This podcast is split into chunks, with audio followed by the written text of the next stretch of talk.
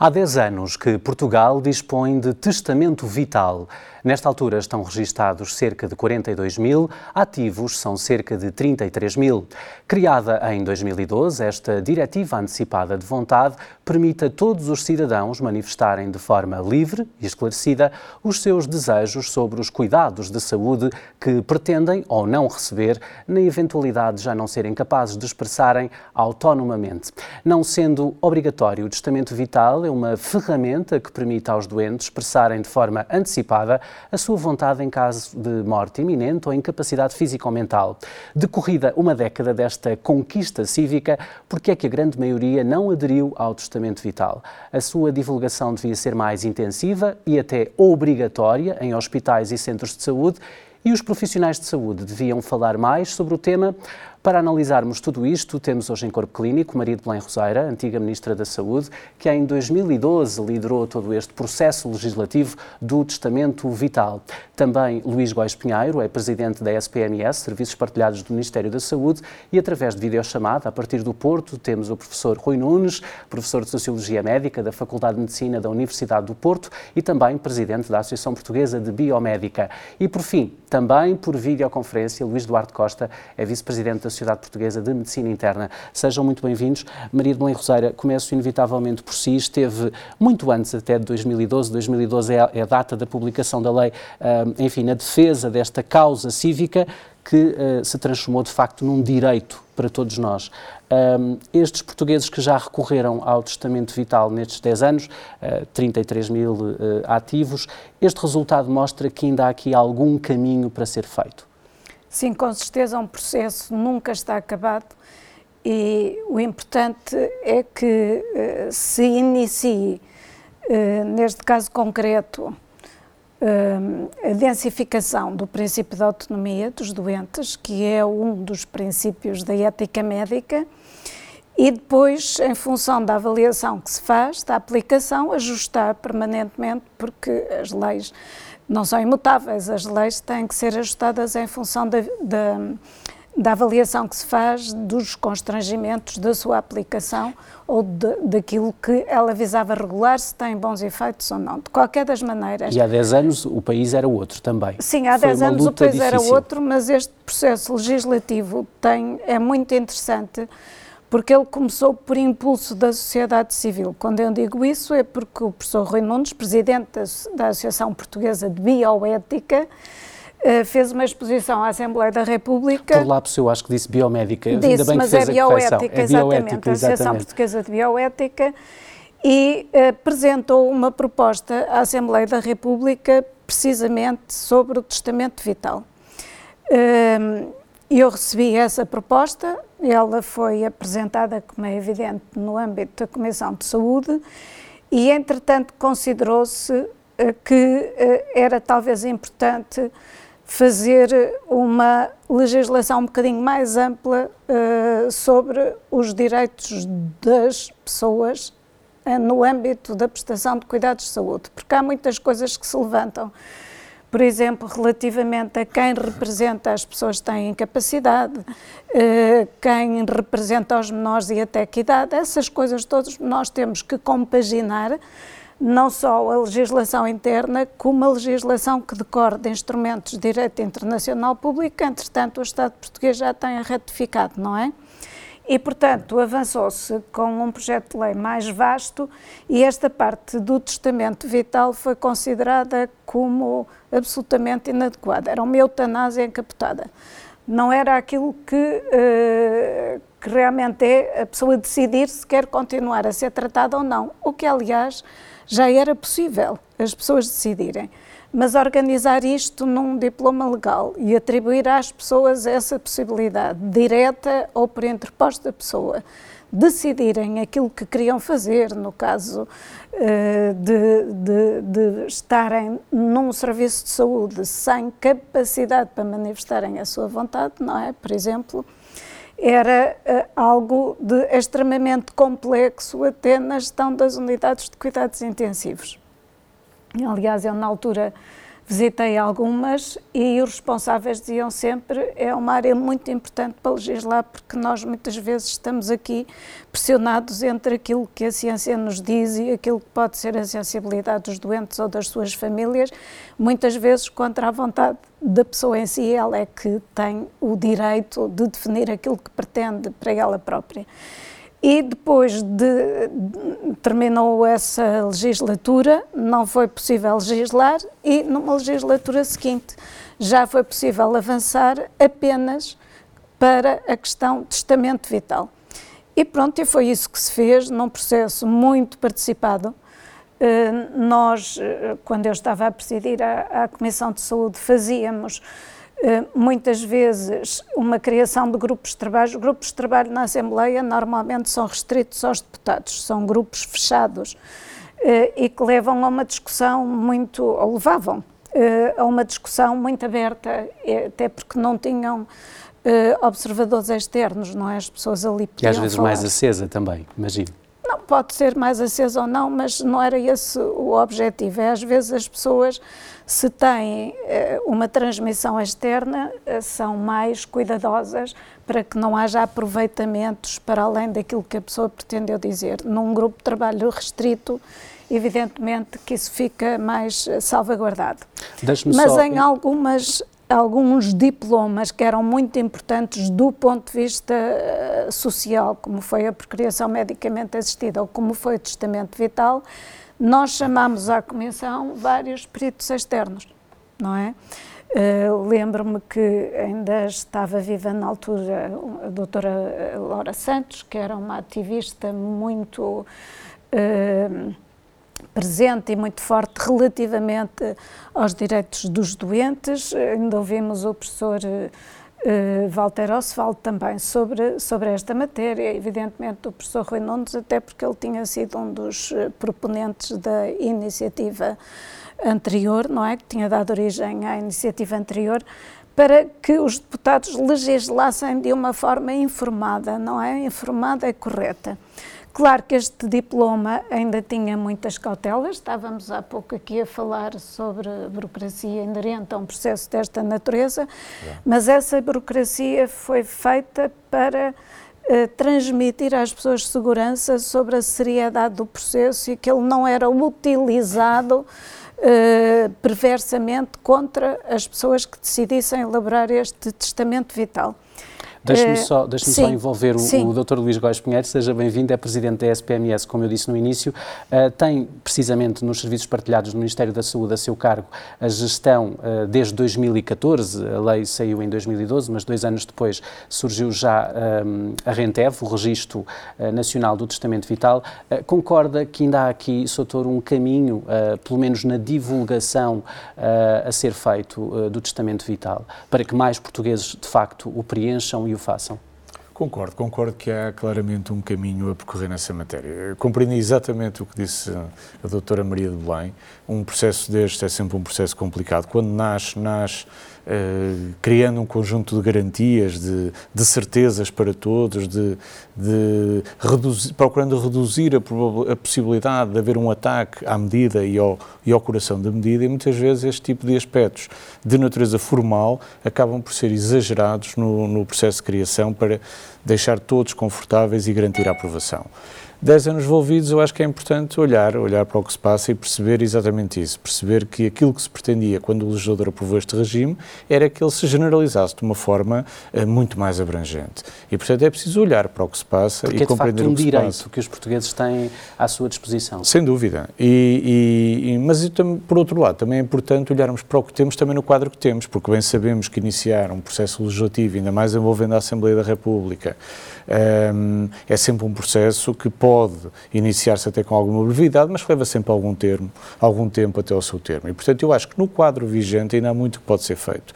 E, e internamente, entre o Ministério da Saúde, em diálogo até com a Direção-Geral de Saúde, com a, a, Administração Central do Sistema de Saúde, um, temos vindo a dialogar no sentido de procurar já, dentro do quadro vigente, o que pode ser feito para melhorar. Muitas vezes considera-se que basta divulgar em larga escala uma medida destas para que as pessoas adiram em massa. E isso nem sempre é verdade. De facto, olhar para os, para os, para os degraus que as pessoas têm de ultrapassar para aceder ao serviço, designadamente, e que para quem não conhece o regime, é, é necessário dirigir-se a um ponto, uh, um dos, dos, cerca de 120 pontos do sistema que estão uh, divulgados no portal do SNS 24, ou então enviar por carta uh, para, para o SNS, para, o, para, o, para, a unidade mais próxima da sua residência, sendo certo que este envio por carta tem uma nuance, que é a necessidade de garantir que a assinatura do, do, do, seja do utente um seja reconhecida por um notário, por quem tenha competência para fazer esse reconhecimento. E, portanto, aqui se quer abordagens muitas vezes alternativas para a promoção deste Mas tipo de serviços. Mas não é possível fazê-lo uh, através, por exemplo, da assinatura digital? Neste momento, no quadro legal que existe, essa não é uma possibilidade. E, portanto, Ainda não existia na altura. Que na altura, aliás, os meios que existem hoje nem sequer estavam em cima da mesa e, portanto, seguramente não era, não era uma primeira, um primeiro caminho. E, portanto, eu acho que hoje em dia, com, com o quadro que temos e com os sistemas de informação que temos, é possível refletir sobre isto e perceber se podemos criar outras soluções. Mas mesmo no quadro legal, por exemplo, envolvendo as associações públicas que têm profissionais que reconhecem assinaturas para que eles façam quase que um marketing direto junto dos seus clientes, pode ser um bom caminho para acelerar o processo. Uh, incentivar muitas vezes por via da própria formação, da sensibilização aos profissionais de saúde nas unidades de saúde, quando têm os utentes à frente, lembrar-lhes que esta é uma possibilidade, que é um direito que têm de, de e, que, e, que, e, que, devem exercê-lo, querendo, evidentemente, mas já que estão ali, é, é seguramente mais simples, um, fazendo até alguma intervenção direta junto de alguns utentes com algumas patologias específicas que pela sua normal decorrência, poderão ficar numa situação em que, por maioria razão, sejam facilmente sensibilizados para a importância de, de precaverem uh, estes momentos e, portanto, há, há, sempre, há sempre um caminho, ainda que, ainda que o cenário possa ser um cenário que não é fácil, porque foi feito num contexto que era completamente diferente daquele que vivemos 10 anos depois, em que há uma aceitação generalizada deste tipo de instrumento. Bem, a partir... de qualquer das maneiras, desculpe, mas eu tenho que dizer uma coisa diga, diga. que é assim Uh, os portugueses não são muito ativos neste tipo de coisas. Eu lembro-me quando em 1976 se aprovou uh, da ação tácita de órgãos, estes processos são semelhantes também à consulta ao registro nacional das pessoas que, que não querem uh, doar os seus órgãos, no caso de lhes acontecer algum acidente que permitisse essa doação, essa, essa solidariedade, certo. não é? Há muito poucos registros nessa matéria. Sim. E, portanto, quer dizer, as pessoas não são muito ativas. E, aliás, eh, Portugal tinha um, tinha um regime, e tem, ele mantém-se, eh, que é considerado um regime altamente favorável para quem necessita dos órgãos, não é? E nós somos também de uma maneira geral, generosos, etc. E, portanto, não manifestamos. Mas é necessário sempre perguntar à família se autoriza. E algumas que não se registaram como não dadoras, não é? Depois acabam por uh, permitir em determinadas circunstâncias ou não permitir. Bem, Sim. aquilo que é importante dizer é assim: é muito delicado eu perguntar a uma pessoa que tem um diagnóstico de uma doença potencialmente fatal, olhe, pense no pós-mortem. É, é aquilo que a pessoa não quer ouvir nesse momento. Portanto, este, isto é muito delicado.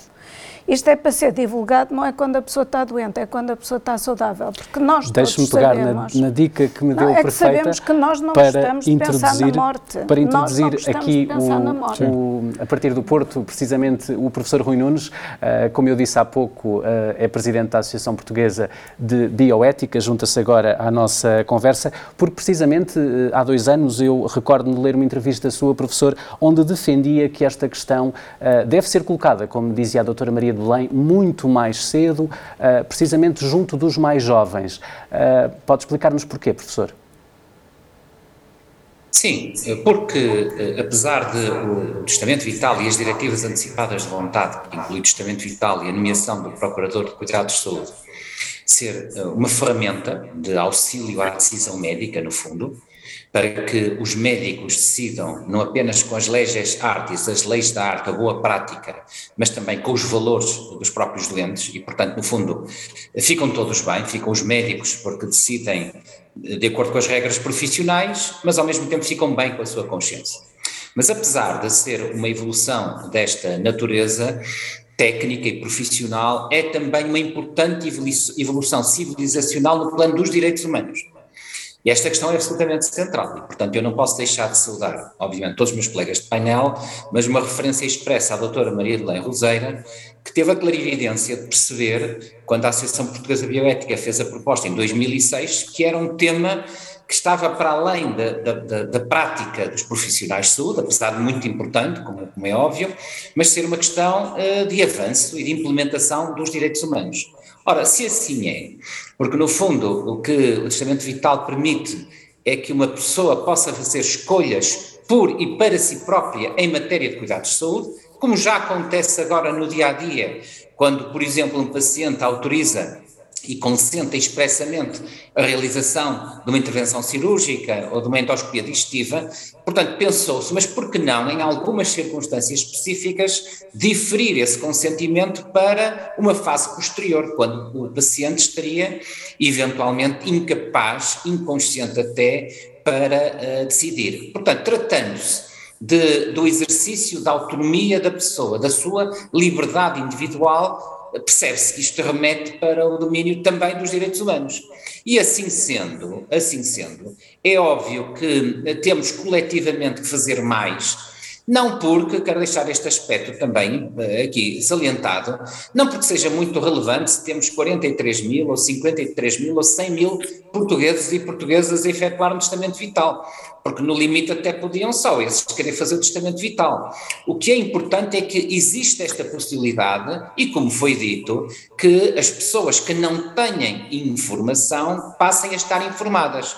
É evidente também que muitos dos canais já referenciados, nomeadamente uma maior intervenção das autoridades públicas, por um lado, e por outro lado, dos profissionais de saúde, é fundamental médicos, enfermeiros, psicólogos, farmacêuticos nas farmácias, por que não, eh, aumentarem os níveis de literacia em saúde da população nesta matéria, mas percebe-se também que temos que ir mais longe. Uma sociedade civilizada, uma sociedade vanguardista como Portugal quer ser, tem que apostar numa educação de excelência.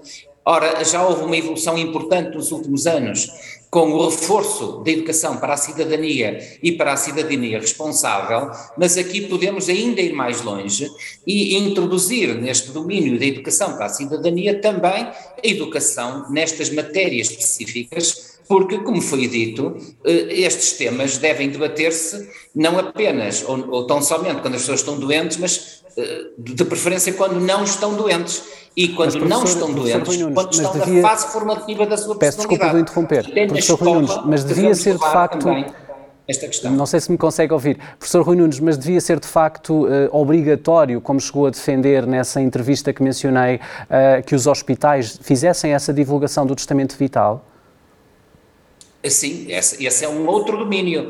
Ou seja, fazer aqui uma ponte entre aquilo que acontece, que é hoje, que é quando as pessoas estão completamente sadias, efetuam o testamento vital, caso desejem, e, por outro lado, tentar evitar aquilo que a doutora Maria de Belém Roseira disse bem, que é falar do testamento vital quando a pessoa se está a aproximar do momento da sua morte, porque isso também pode ferir, obviamente, a sensibilidade e, nós temos que ter especial cautela nesta matéria. Ora, a proposta veiculada uh, precisamente há dois, três anos atrás foi que os hospitais e outras instituições de saúde fossem obrigados a divulgar esta informação a todos os pacientes não é obviamente aos doentes terminais, é por algum motivo. Alguém dirige-se a um hospital, pois com um simples folheto informativo e com alguma formação dos técnicos administrativos na admissão, pois essa informação era veiculada em alguns eh, minutos, não era preciso uma consulta médica, obviamente, para o efeito. Eu creio que esta medida que, uh, repito, não, é, não é, uma, é uma medida inovadora em Portugal, mas já existe em outros países e é e tem um impacto extraordinário, repito, naquilo que é central, aumentar os níveis de literacia da população na matéria. E depois, naturalmente, quem quer fazer faz, quem não quer fazer não faz. Ninguém é obrigado. Mas, como foi dito também a propósito da dação presumida de órgãos, o que é importante é que portuguesas e portuguesas saibam que têm a possibilidade de efetuar uma diretiva antecipada de vontade. Muito obrigado, professor. Já voltaremos a falar. Uh, Maria de Belém Roseira, esta ideia de envolver, de facto, os profissionais de saúde uh, em ambiente hospitalar, mas por que não também nos cuidados de saúde primários, ou mesmo as escolas, uh, poderia dar aqui, de facto, um impulso muito grande na divulgação do que é o testamento vital? Pois, o importante é que as pessoas conheçam os seus direitos, não é? E os exerçam ou não, consoante seja vontade. a sua decisão, não é? E, portanto, tudo aquilo que for informação nesse sentido é importante. A pessoa faz ou não faz, mas temos também que ter em atenção que isso deve ser feito com algum resguardo. O que é que eu quero dizer? É no contacto direto com as pessoas. O direito, ao longo dos séculos, sempre foi muito cauteloso em relação a estas coisas. E porquê? Porque é muito fácil haver depois pressão sobre pessoas mais frágeis em determinadas circunstâncias. Está a ver? Nós somos todos e estamos aqui numa lógica de generosidade, numa lógica de afirmação dos princípios da autonomia, de respeito pela vontade de cada um. Agora, não nos podemos esquecer de que há muitas circunstâncias em que eh, poderá haver pressão sobre as pessoas para decidirem de uma forma ou de outra. E isso é totalmente ilegítimo. Muitas totalmente vezes os próprios ilegítimo. familiares ou pessoas Portanto, eu sou da opinião, eu sou da opinião que já vi muita coisa, já assisti a muita coisa, estou muito ligada, por exemplo, a, a entidades da sociedade civil que lidam com os fenómenos de violência, designadamente violência sobre os mais idosos, etc., num contexto muitas vezes familiar, que é muito importante que isto se passe numa relação confidencial entre cada um de nós e o profissional de saúde não é por acaso que as pessoas manifestam ou exercem pouco este tipo de direitos. É porque em Portugal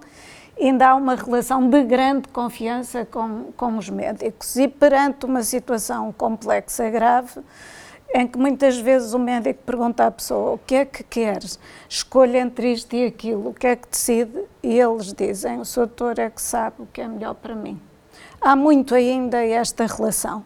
Portanto, o que é que é preciso? É preciso investir no esclarecimento, na literacia de saúde, como aqui se disse, na, na, possibilidade de nós cada vez mais usarmos instrumentos para a capacitação das pessoas, porque esse é um dos grandes problemas que nós temos em Portugal, não é? Quanto menos eh, nós temos pessoas com níveis de formação, maior é a dependência que elas têm da opinião dos outros e não há nada como nós decidirmos sobre nós próprios fazendo uma correta avaliação daquilo que para nós é bom. E para isso precisamos capacitação, não é? Portanto, estes são instrumentos, em meu entender, que vão muito, têm para além do instrumento em si, têm essa possibilidade de ajudar as pessoas a fazerem a análise daquilo que se passa com elas e a perceber, no meu contexto, na minha circunstância, o que é que eu prefiro que me aconteça? E isto é uh, já muito e muito importante, aproveitar estas oportunidades. Não é como dizia o professor Rui Nunes, eu não tenho propriamente aqui uma meta para atingir um milhão de testamentos vitais, isso não é importante. O que é importante é que eu atinja todas as pessoas que, se tivessem conhecimento deste instrumento, o pudessem usar por decisão própria. Mas quando é? se fala eh, naturalmente nos números, tem a ver com a pouca divulgação que tem vindo a ser Sim, feita ao longo destes 10 nós, anos. na altura, quando fizemos esta lei, quando foi aprovada na Assembleia da República, houve, ou deu-se 180 dias ao Governo para a regulamentação. E a regulamentação demorou para dois anos, ou uma coisa assim no género. Precisamente porque também ainda não havia esta agilidade toda em instrumentos informáticos que neste momento há. Ou melhor, dia... já havia alguma coisa, mas uh, havia tanto trabalho que se calhar este foi ficando um bocadinho para trás. É o que acontece em Portugal, nós sabemos. Luís é? Góes Pinheiro, mas hoje, uh, uh, apesar de algumas coisas não estarem totalmente implementadas, como é o caso da assinatura digital para este processo, mas de qualquer forma, como vem explicar a quem nos segue, que o testamento vital fica disponível na aplicação MySNS? Para quem o, o faz. Fica, para quem o faz, fica. E aliás, no, não no MySNS, mas no, na, no, na app SNS 24 Que, e, e, de facto ele está residente. E esse aliás é um bom caminho uh, vamos inclusivamente uh, verificar se vai ou não vai haver alguma procura adicional do próprio uh, serviço pelo facto de a APCNS 24 estar hoje amplamente divulgada, houve mais de 6 milhões de downloads, muito por força do certificado digital Covid-UE e portanto que ajudou a, a divulgar. A própria marca SNS 24 é hoje uma marca do cotidiano de todos por variedíssimas razões, mas foi pela pandemia, essencialmente, e, e, desse ponto de vista isso pode ser, de facto, um caminho de chegar às pessoas, porque eh, sem grande alarido, sem grande pressão, sem uma intromissão direta na, na vida da pessoa, mas divulgar na, num instrumento digital que caminhos ela pode tomar para fazer um testamento digital, não o tendo ainda feito. E essa é, aliás, uma das, uma das ideias que temos e que estão a ser discutidas com a Direção-Geral de Saúde e com, a, e com a CSS, com o objetivo de promover no quadro existente essa, essa, essa, esse incremento. Porque temos aqui também uma questão adicional. É porque mesmo estas 42 mil pessoas, como se viu ali no, no início da peça, que fizeram o, o, o, o que registaram, um, ao fim de cinco anos, se não houver uma confirmação desse registro, ele caduca. E, portanto, o que verificamos é que depois a própria inércia, a mesma inércia que leva a que muitas vezes as pessoas até pensem em fazer o seu testamento vital, mas depois não tomam a iniciativa porque ela não está ali à mão, é? Uh, acaba também por funcionar contra a manutenção do registro no sistema quando é necessário novamente. Isso é uma grande ratoeira. Aliás, eu não me lembro de nós termos posto na lei um prazo de validade para essa autorização. É capaz de ter vindo na regulamentação. Sim, exatamente. E isso é uma São enorme ratoeira. Estou farta claro. de falar com pessoas, porque eh, os anos passam no instante, nós todos somos testemunha de que atualmente o tempo passa a correr. Passam cinco anos e a pessoa nunca mais se lembra ou ficou descansada. Eu não sei porque é que há um prazo de validade. Embora eu acho... seja notificada, é verdade que as pessoas, não é uma, não é uma situação e mudam emergente. de residência mudam muitas de, e depois não chega lá e etc. Portanto, convém realmente não dar um prazo de validade e a pessoa é sempre interrogada numa determinada circunstância. Até o seu procurador pode atualizar ao longo do tempo. O procurador é para permitir Estamos que a pessoa que não está a em ficar condições... sem tempo e eu ainda queria ouvir uh, o Luís Duarte Costa, como disse no início, é vice-presidente da Sociedade Portuguesa de Medicina Interna. Uh, na sua experiência, como falávamos aqui, Dr. Luís, uh, é fundamental que os profissionais de saúde sejam também mais envolvidos na questão do testamento vital e que conversem mais sobre este direito direito com os seus próprios doentes?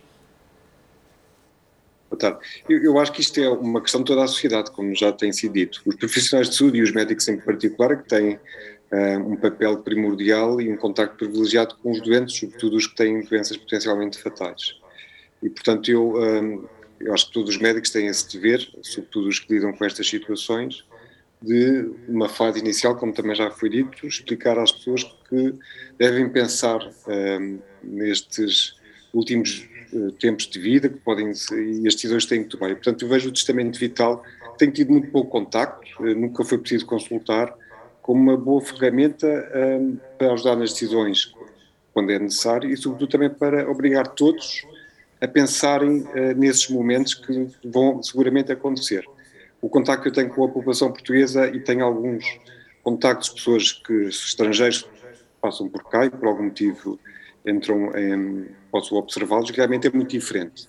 No norte da Europa, a, maior parte das pessoas tem isto pensado um, e bem discutido e isso, pronto, tem a ver com aquilo que também já foi falado da literacia e saúde da população portuguesa que um, é muito débil. E, portanto, acho que sim, todos os médicos têm esse dever de explicar a todos os doentes que acompanham que pensem nos momentos final da vida, como é que gostariam de ser tratados, um, é fundamental, sim. Fazemos agora um brevíssimo intervalo neste corpo clínico de hoje. Voltamos já a seguir. Estou a contar consigo. Até já.